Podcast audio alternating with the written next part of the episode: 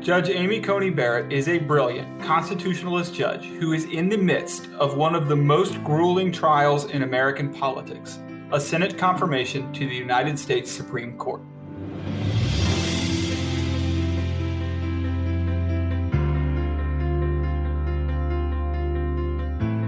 Welcome back to Perspectives, the confirmation of Amy Coney Barrett. I'm Tommy Binion with the Heritage Foundation. In just a moment, I'll be joined by Senator Ernst as she leaves the last day of hearings for Amy Coney Barrett to be a Supreme Court Justice. Senator Ernst, welcome and, and thank you for coming back, making the time.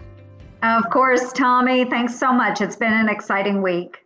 So that's what it takes. That is what it takes to get a nominee through the Judiciary Committee. It takes four days of hearings, uh, exhaustive over uh, close to 30 hours of hearings, uh, qu- every question for her under the sun but it's it's now over. Uh, what what what is left to happen?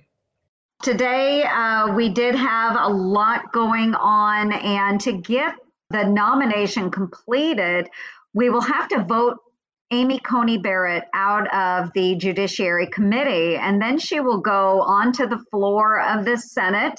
And at that point, then we will have to, you know, every senator will have to vote her um, forward uh, to become our next Supreme Court justice. It just requires a 51 vote threshold, and we feel that we'll be able to achieve that.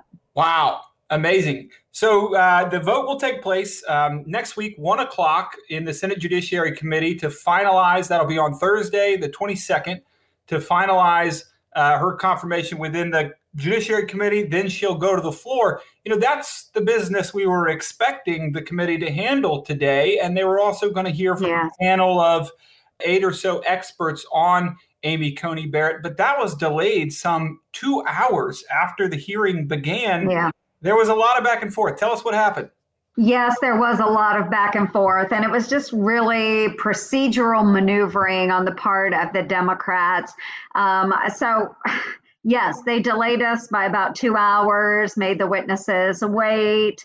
Um, but bottom line, folks, we're going to vote on Judge Barrett next week. We will do that on October 22nd. I know the Democrats are upset about that, but this does fall into previous precedents. Um, so we'll move forward with the Amy Coney Barrett uh, nomination and we'll vote her out of committee on October 22nd. And your colleagues did a great job explaining um, exactly how this lines up with every rule, every norm, every historical precedent. Um, the timing is is exactly what it would be for any other nominee. You know, I, I watched this morning's hearings. I, I listened to the Democrats I didn't hear a whole lot of talk about Judge Amy Coney Barrett. Nothing about her qualifications, nothing about the question rounds. Uh, it was about politics. It was about timing. Why do you suppose they shied away from talking about Judge Barrett?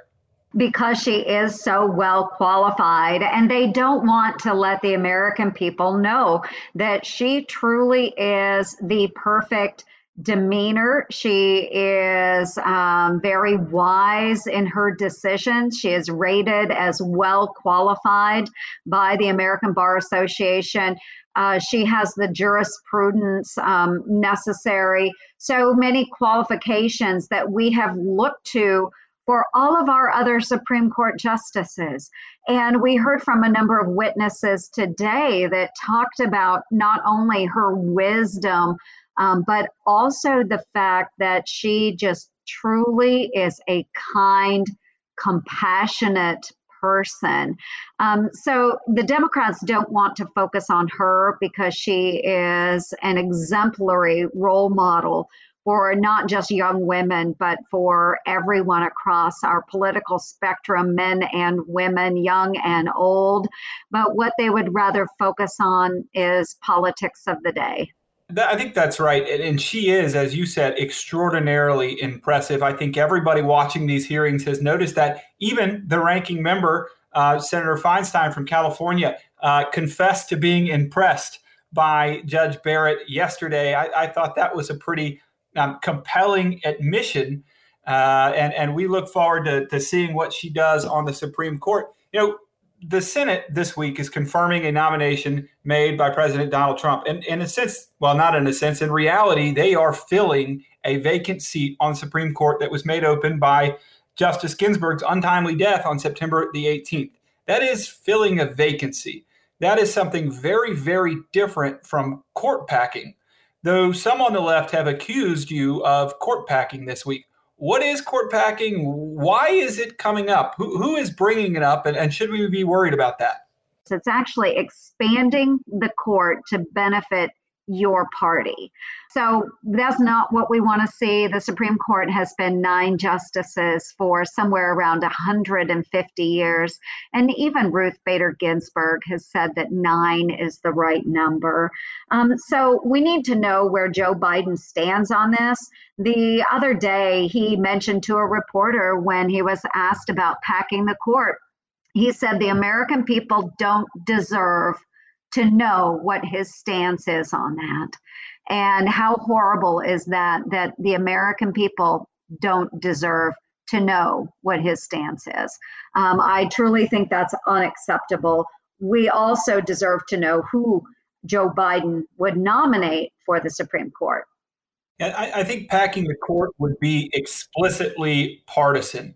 The reason you add more justices is to gain a partisan or or ideological advantage over the other side. But what the American people want, as we've been talking about all week, is a neutral court, a court that applies the law as written and interprets the Constitution as written. If you are court packing, you are by definition doing something other than that, and uh, and and that is the American people have been very clear not what they want.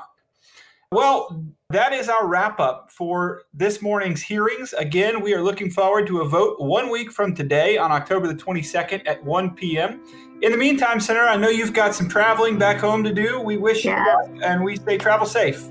Oh, thanks so much, Tommy. It's been an exciting week, and I just want to thank everybody for joining us on this journey. Thank you, Senator. You take care.